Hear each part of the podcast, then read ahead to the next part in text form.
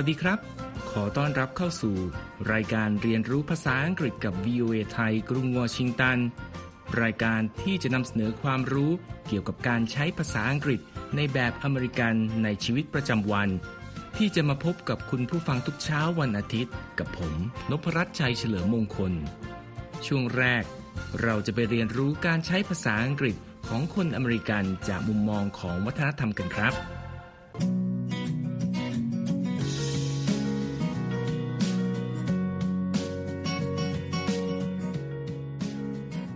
ในช่วงแรกนี้ คุณนิติการกำลังวันจะมาร่วมสนทนาเกี่ยวกับวัฒนธรรมการใช้ภาษาของชาวอเมริกันกันครับ และในวันนี้เราจะมารู้จักคำศัพท์คำหนึ่งซึ่งจริง ๆ แล้ว เป็นชื่อของบุคคลสำคัญคนหนึ่งของสหรัฐ แต่ถูกนำมาใช้เป็นการเรียกสิ่งสิ่งหนึ่ง ซึ่งเฉพาะชาวอเมริกันบางคนเท่านั้นที่จะเข้าใจนะครับ แต่ผู้ที่คุ้นเคยกับวัฒนธรรมสหรัฐหลายคนก็คงเข้าใจดีเหมือนกัน ผมกำลังพูดถึงชื่อของจอห์นแฮนคอกครับ คุณนิติการทราบไหมครับว่าเขาคือใคร อ๋อ ทราบค่ะคุณนพรัตน์จอห์นแฮนคอกเป็นหนึ่งในบุคคลสำคัญของอเมริกาเชียวนะคะ เพราะว่าเป็นหนึ่งในกลุ่มคนที่ได้ชื่อว่าเป็น founding father ของประเทศนี้ หรือก็คือผู้ร่วมก่อตั้งสหรัฐนั่นเองค่ะ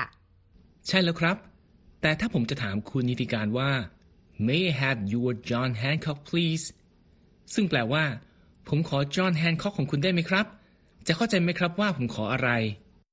อืม ยากนะคะเนี่ย ขอคิดก่อนนะคะ ต้องย้อนกลับไปดูประวัติของจอห์นแฮนคอกกันก่อนค่ะ เขาเป็นผู้นำการปฏิวัติประเทศไปสู่การประกาศอิสรภาพจากจักรวรรดิอังกฤษนะคะ โดยได้รับการจดจำว่าเป็นหนึ่งในผู้ลงนามในการประกาศอิสรภาพ เมื่อปีคริสตศักราช 1776 ค่ะเอว่าแต่ชื่อของเขาเนี่ยมาเกี่ยวกับการขออะไรที่คุณนพรัตน์กำลังพูดอยู่ตอนนี้ล่ะคะ เฉลยเลยแล้วกันนะครับ ในวัฒนธรรมของคนอเมริกัน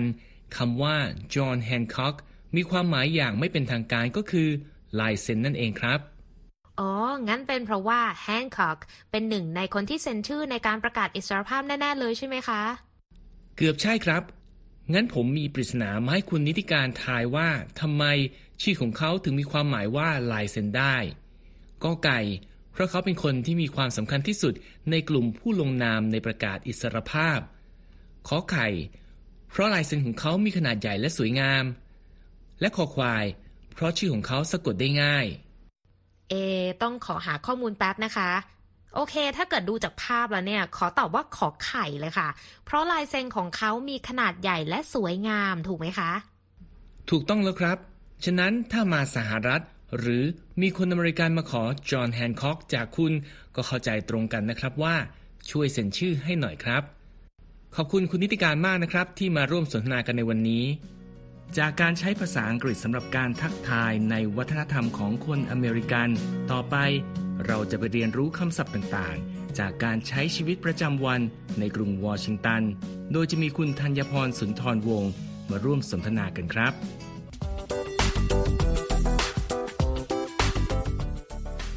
ค่ะ คราวที่แล้วที่เราไปแวะชม Jefferson Memorial หรืออนุสรณ์สถานเจฟเฟอร์สัน เราพูดว่า จุดที่ตั้งนั้นมีชื่อว่า Tidal Basin ซึ่งเป็นชื่อที่หลายคนคงไม่คุ้นหู แต่เราก็อยากมาแนะนำให้ทุกท่านรู้จักนะคะ เพราะนี่เป็นหนึ่งในสถานที่ที่มีชื่อเสียงเป็นพิเศษในช่วงฤดูใบไม้ผลิ ที่จะมีผู้คนจากที่ต่างๆ พากันมาเยี่ยมชมไม่ขาดสายด้วยค่ะ ชื่อ Tidal Basin ประกอบด้วยคำภาษาอังกฤษสองคำ ก็คือ Tidal ซึ่งสะกด T I D A L Tidal เป็นคำคุณศัพท์ที่แปลว่า เกี่ยวกับการขึ้นลงของกระแสน้ำและคำว่า Basin ซึ่งสะกด B basin Basin เป็นคำนามที่แปลว่าอ่าง หรือลุ่มน้ำค่ะ ชื่อนี้จึงบอกให้เรารู้ว่า เป็นเหมือนอ่างเก็บน้ำเพื่อรับมือกับการขึ้นลง ในแม่น้ำโพโทแมกที่อยู่ติดกันค่ะ แต่ก่อนจะไปฟังว่าทำไมสถานที่แห่งนี้จึงมีชื่อเสียง เรามาทำความรู้จักประวัติของ Tidal Basin กันสักเล็กน้อยนะครับ อย่างที่เกริ่นไว้ในตอนที่แล้วนะครับ Tidal Basin เป็นอ่างเก็บน้ำขนาดย่อมๆ ของกรุงวอชิงตัน และมีชื่อเดิมว่า Tidal Reservoir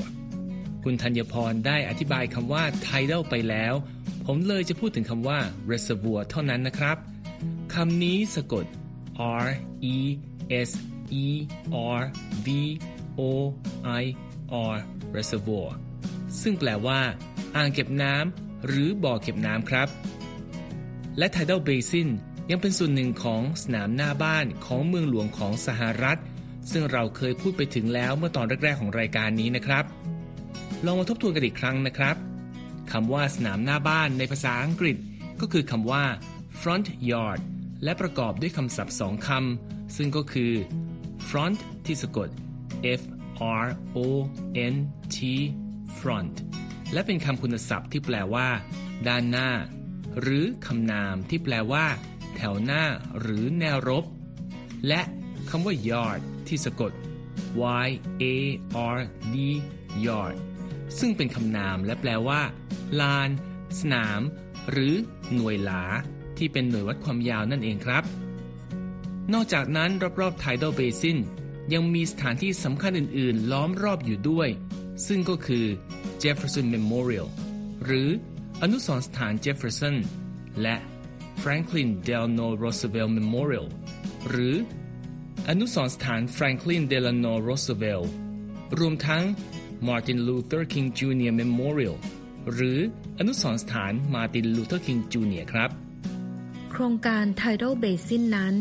ถือกำเนิดขึ้นหลังเกิดเหตุอุทกภัยร้ายแรงในปี คศ 1881 ซึ่งส่งผลทำลายพื้นที่กรุงวอชิงตันเสียหายมากมาย จนผู้ที่ต้องการเดินทางเข้าบริเวณทางใต้ของเมืองนี้ ต้องใช้เรือเท่านั้น ขณะที่น้ำที่ท่วมสูงยังกินบริเวณมาถึงแถบ National Mall ซึ่งรวมถึงที่รอบๆอนุสาวรีย์วอชิงตัน หรือ Washington Monument อาคารรัฐสภาสหรัฐ หรือ Capitol Hill และด้านหน้าของทำเนียบขาวด้วยค่ะ ข้อมูลจากเว็บไซต์ nationalmall.org ระบุว่า หลังเหตุการณ์ครั้งนั้นผ่านพ้นไป Army Corps of Engineers หรือกองพลทหารช่างของสหรัฐทำการขุดลอกแม่น้ำโพโทแมกและนำตะกอนที่ขุดขึ้นมาจากช่องแคบวอชิงตัน ที่ใช้เดินเรือ มาถมเป็นพื้นที่ชุ่มน้ำที่ปัจจุบันคือ สวนสาธารณะ West Potomac Park และสวน East Potomac Park ก่อนที่วิศวกรจะติดตั้งประตูน้ำที่บริเวณทางเข้าและทางออกของสระน้ำที่ขุดขึ้นมาใหม่ ในปีคศ 1887 โดยสระน้ำนี้กลายสภาพมาเป็นอ่างเก็บน้ำ Tidal Basin ที่รู้จักกันในปัจจุบันนี้เองครับสำหรับการทำหน้าที่ของอ่างเก็บน้ำนี้ ในช่วงน้ำขึ้น เจ้าหน้าที่จะเปิดประตูน้ำให้น้ำที่ล้นแม่น้ำเข้ามาพักในอ่างนี้ แต่ถ้าเป็นช่วงน้ำลง ก็จะปล่อยน้ำไหลเข้าไปยังช่องแคบวอชิงตัน โดยกระบวนการปล่อยน้ำไหลอย่างเร็วนี้ ยังจะช่วยขับตะกอนที่ตกค้างอยู่ ให้ไหลกลับออกไปด้วยค่ะ นอกจากนี้ยังมีการติดตั้งระบบปั๊มน้ำใน Tidal Basin เพื่อใช้ควบคุมปริมาณน้ำในสระ Reflecting Pool ที่ด้านหน้าอนุสรณ์สถานลินคอล์นให้เต็มอยู่ตลอดเวลาด้วยค่ะ ก่อนจะไปทำความรู้จักกับ Tidal Basin ต่อ มาทบทวนคำศัพท์บางคำที่เราเพิ่งได้ยินกันไปสักเล็กน้อยนะครับคำว่าขุดลอกนั้น ในภาษาอังกฤษคือคำว่า dredge ซึ่งสะกด d r e d g e dredge ซึ่งแปลว่า ขุด ลอก เมื่อทำหน้าที่เป็นคำกริยา แต่ถ้าทำหน้าที่เป็นคำนามคำนี้จะแปลว่า เครื่องขุด หรือเรือขุดครับ ส่วนคำว่าตะกอนนั้นในภาษาอังกฤษคือคำว่า sediment ซึ่งสะกด s e d i m e n t sediment โดยคำนี้เป็นคำนาม ที่นอกจากจะแปลว่าตะกอนแล้ว ยังแปลว่า การทับถมได้ด้วยครับสำหรับส่วนที่ทำให้สถานที่แห่งนี้มีชื่อเสียง ก็คือ เทศกาลซากุระ หรือ National Cherry Blossom Festival นั่นเป็นเพราะรอบๆพื้นที่นี้ มีต้นซากุระปลูกอยู่เป็นจำนวนมาก และเมื่อถึงฤดูใบไม้ผลิ ต้นไม้อันมีชื่อเสียงนี้ จะเบ่งบานออกดอกกันอย่างสวยงามทุกปีค่ะคำว่าต้นซากุระสำหรับผู้ใช้ภาษาอังกฤษ คือคำว่า cherry blossom tree ซึ่งเป็นคำที่คนต่างชาติที่ไม่คุ้นกับคำว่าซากุระ ใช้เรียกต้นไม้ชนิดนี้ โดยในส่วนของเทศกาลดังกล่าว มักมีการจัดเป็นระยะเวลา 3 สัปดาห์ และแต่ละปีสามารถดึงดูดผู้คนได้ถึงราว 1.5 ล้านคนเลยทีเดียวค่ะ ฉะนั้นถ้าใครมีโอกาสมาเยือนกรุงวอชิงตันในช่วงปลายปลายเดือนมีนาคม จนถึงต้นเดือนเมษายนได้ ก็อย่าลืมแวะมาชมความงามของสถานที่แห่งนี้ ที่ผืนน้ำและทิวต้นซากุระ ประกอบกันเป็นภาพอันสวยงามเหมือนความฝันกันนะครับ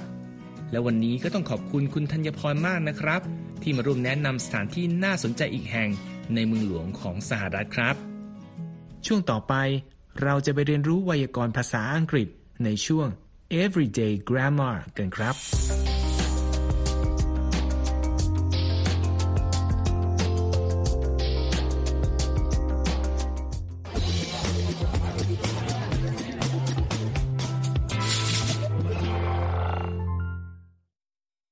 John. Hi, Faith. Where's Dr. Jill? Her band is going on tour. They're playing shows all across the country. Touring must be so stressful. Traveling, losing luggage. Stress isn't always a bad thing. In fact, occasionally stress is healthy and normal.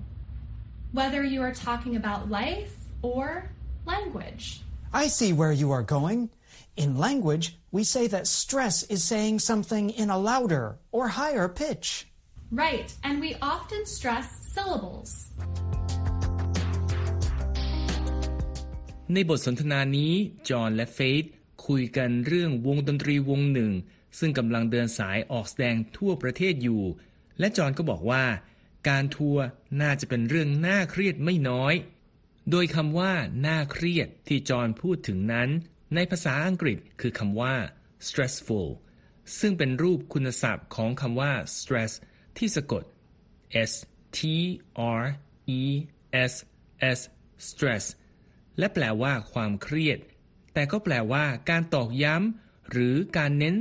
หรือเสียงหนักเบาได้ด้วยนะครับ และเฟธก็ตอบว่า stress ไม่ใช่เรื่องไม่ดีเสียทุกครั้ง แต่เป็นเรื่องที่ดีได้ ไม่ว่าจะเป็นกรณีของการใช้ชีวิต หรือภาษา ซึ่งจอห์นก็รับมุกต่อ และบอกว่า ในการใช้ภาษานั้น stress หรือการเน้นคำคือการออกเสียงดังขึ้นหรือสูงขึ้นนั่นเองครับ และเฟธก็กล่าวเสริมว่า เราปกติออกเสียงเน้นพยางค์ต่างๆ อยู่แล้ว A syllable generally has a vowel or a vowel and one or more consonant sounds. In words with two syllables, Americans often stress verbs and nouns in regular ways. Right. In two syllable words, we often stress the first syllable in nouns and the second syllable in verbs. For example, the noun produce. The stress is on the first syllable, produce. But the verb form is produce. The stress is on the second syllable, produce. So, you might say, that country produces a lot of produce. จอห์นอธิบายว่า พยางค์คือเสียงแต่ละเสียงในแต่ละคำที่เราเปล่งออกมา โดยแต่ละพยางค์นั้นจะมีสระอยู่หนึ่งตัว หรือไม่ก็สระและพยัญชนะรวมอยู่ด้วย และเฟธกล่าวว่าสำหรับคำที่มีสองพยางค์พยางค์ที่เราจะเน้นมักเป็นพยางค์แรก ในกรณีที่เป็นคำนามนะครับ และเน้นพยางค์ที่สองในกรณีที่เป็นคำกริยา เช่นคำว่า produce ที่สะกด p r o d u c e produce และแปลว่า ผลผลิต หรือผลิตผล ที่มีการเน้นเสียงพยางค์แรก เพราะเป็นคำนาม ส่วนในกรณีที่เป็นคำกริยา produce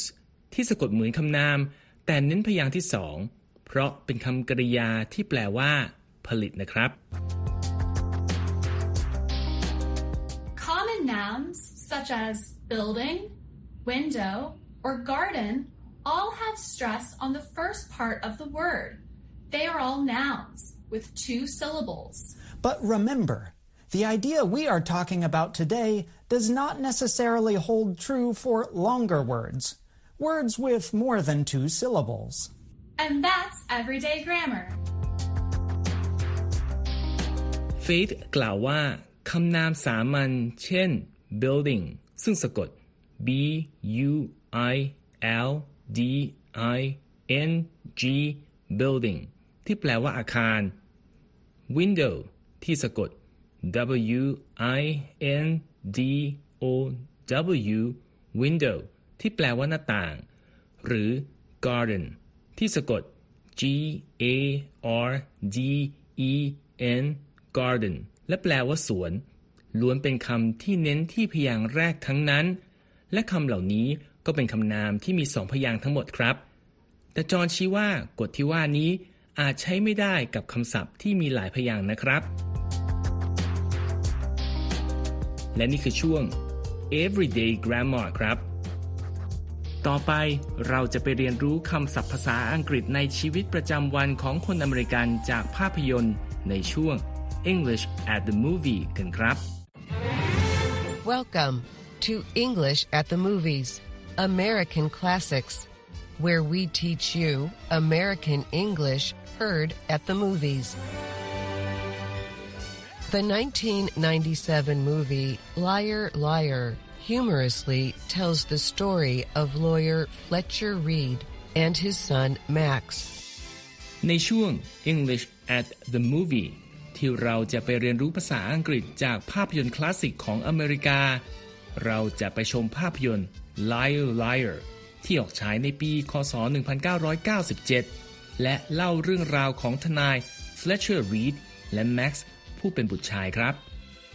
After being saddened by his father's lies, Max's wish that his father is unable to tell a lie for 24 hours comes true. On that day and in court,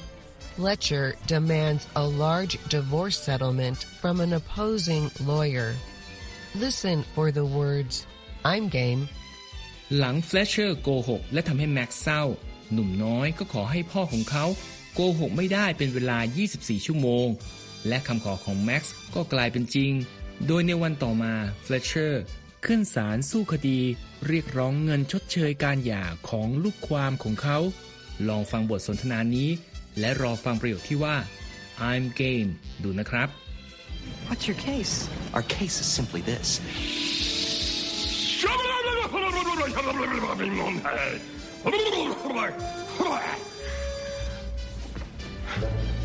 Very funny, Fletcher. You want to play hardball? I'm game. What do you think I'm game means? Is it I am interested in your plan or I am ready to go along with your plan? ได้ฟังแล้วคิดว่าประโยค I'm game แปลว่าอะไรครับ แปลว่า A ผมหรือดิฉันสนใจในแผนของคุณ หรือ B ผมหรือดิฉัน พร้อมที่จะเล่นตามแผนของคุณแล้ว ลองฟังดูอีกครั้งนะครับ What's your case? Our case is simply this.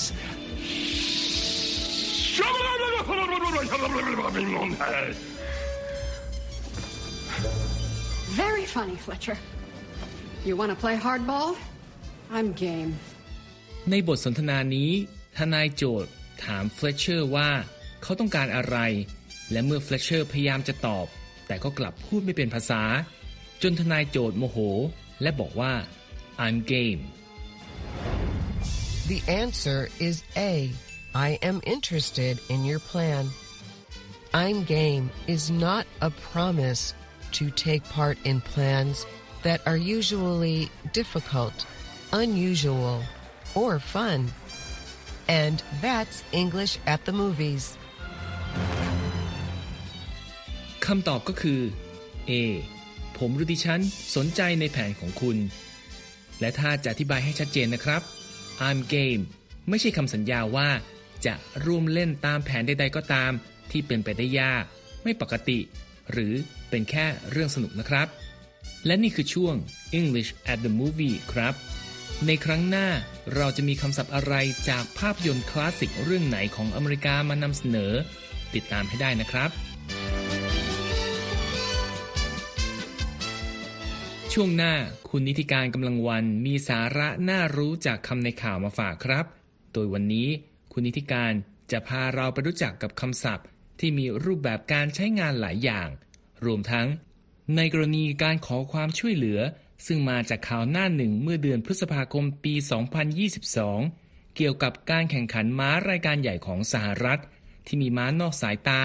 เข้าวินเอาชนะม้าตัวเต็งไปได้กันครับ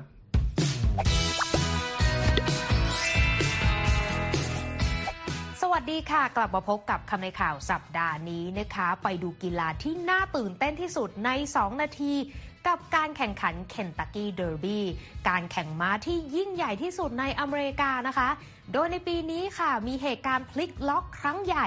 จากแรงฮึดของม้านอกสายตาในการแข่งขันค่ะ โดยพาดหัวข่าวของ AP ระบุว่า 80 to 1 shot Rich Strike races to huge upset in Kentucky Derby หมายความว่า Rich Strike ทะยานไกล 80 ต่อ 1 ในการแข่งขันที่สร้างความผิดหวังใน Kentucky Derby ค่ะคำในข่าวสัปดาห์นี้ค่ะ ขอเสนอคำว่า favorite จากเนื้อหาในข่าวนี้ชื่อว่า As favorite Epicenter and Zandon engage in a duel at the front, Rich Strike stole the show with the second biggest upset in the Derby's 148-year history. หมายความว่าระหว่างที่ Epicenter และ Sandon ที่ได้รับการคาดหมายว่าจะชนะกำลังต่อสู้กันตัวต่อตัว Rich Strike ได้โผล่มาขโมยซีน และเป็นการมาแรงเกินคาดอันดับ2ในประวัติศาสตร์ 148 ปีของเดอร์บี้ค่ะ คำว่า favorite ในข่าวนี้ทำหน้าที่เป็นคำคุณศัพท์นะคะ โดยทั่วไปแล้วจะแปลว่าซึ่งเป็นที่ชื่นชอบค่ะ แต่ในบริบทของการแข่งขันอย่างในข่าวดีนะคะ จะให้ความหมายว่าผู้ที่ได้รับการคาดหมายว่าจะชนะนั่นเองค่ะ อีกความหมายหนึ่งของคำว่า favorite แปลว่าสิ่งที่โปรดปรานค่ะ อย่างเช่น คนโปรด อาหารโปรด ร้านโปรดนะคะ พูดสั้นๆว่า favorite ได้ในฐานะคำนามค่ะ ไปดูการใช้คำนี้ในบทสนทนาระหว่างแมนดี้กับเพื่อนกันค่ะ ตัวอย่างเช่น Let's go to this new burger joint around the corner หมายความว่า เราไปร้านเบอร์เกอร์ใหม่ตรงหัวมุมนั้นกัน ซึ่งแมนดี้ก็ตอบว่า I have been there It's not nearly as good as our favorite in downtown though หมายความว่า ฉันไปมาแล้วล่ะ มันยังไม่ดีเท่าร้านโปรดของเราแถวใจกลางเมืองหรอกนะ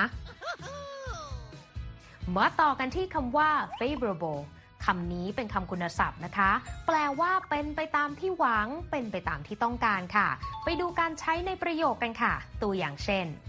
Frank repeatedly demanded favorable terms for him in his divorce, but his wife's attorney didn't budge. หมายความว่าแฟรงค์พยายามร้องขอเงื่อนไขที่ต้องการในการหย่าร้างอยู่หลายต่อหลายครั้ง แต่ทนายของภรรยาเขาดึงดันไม่ยอมค่ะ มาต่อกันที่คำว่า favor คำนี้เป็นคำกริยานะคะ แปลว่าชอบ โปรดปรานหรือสนับสนุนค่ะ ไปดูการใช้คำว่า favor ที่ทำหน้าที่เป็นคำกริยาในประโยคกันค่ะ ตัวอย่างเช่น after years of mismanagement teachers at the public school no longer favor this principle หมายความว่า หลังจากการบริหารที่ผิดพลาดมาหลายปี อาจารย์ที่โรงเรียนรัฐบาลไม่สนับสนุนผู้อำนวยการโรงเรียนอีกแล้วค่ะ คำว่า favor ยังถูกใช้ในสำนวนเพื่อขอความช่วยเหลือด้วยนะคะ คือสำนวน do someone a favor แต่คำว่า favor ในสำนวนนี้จะทำหน้าที่เป็นคำนามค่ะ ไปดูการใช้สำนวนนี้ในบทสนทนากันค่ะ ตัวอย่างเช่น Honey can you do me a favor My mom can use some advice on tiles as she is renovating her kitchen ภรรยาบอกว่า ที่รักจ๋าคุณช่วยฉันหน่อยได้ไหมจ๊ะ แม่ฉันอยากได้คำแนะนำเรื่องพื้นกระเบื้องที่จะใช้ปรับปรุงห้องครัวหน่อยนะ่ะซึ่งสามีก็ตอบว่า of course I can drop by her house tomorrow หมายความว่า แน่นอนจ้า ผมจะแวะไปที่บ้านเธอพรุ่งนี้นะ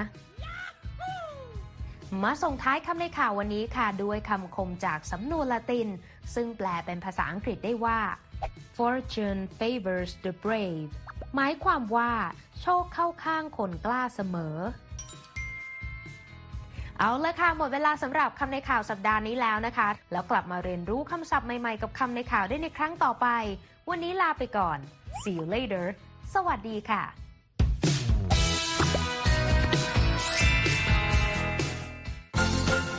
หมดเวลาสำหรับรายการเรียนรู้ภาษาอังกฤษกับ VOA ภาคภาษาไทยจากกรุงวอชิงตันในวันนี้แล้วครับ ผมนพรัชชัยเฉลิมมงคล ผู้ดำเนินรายการ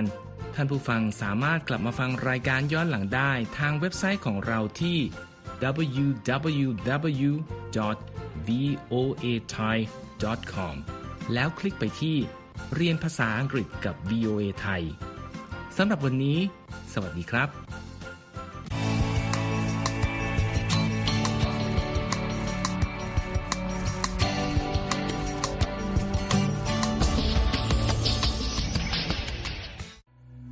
Miss Third Ward,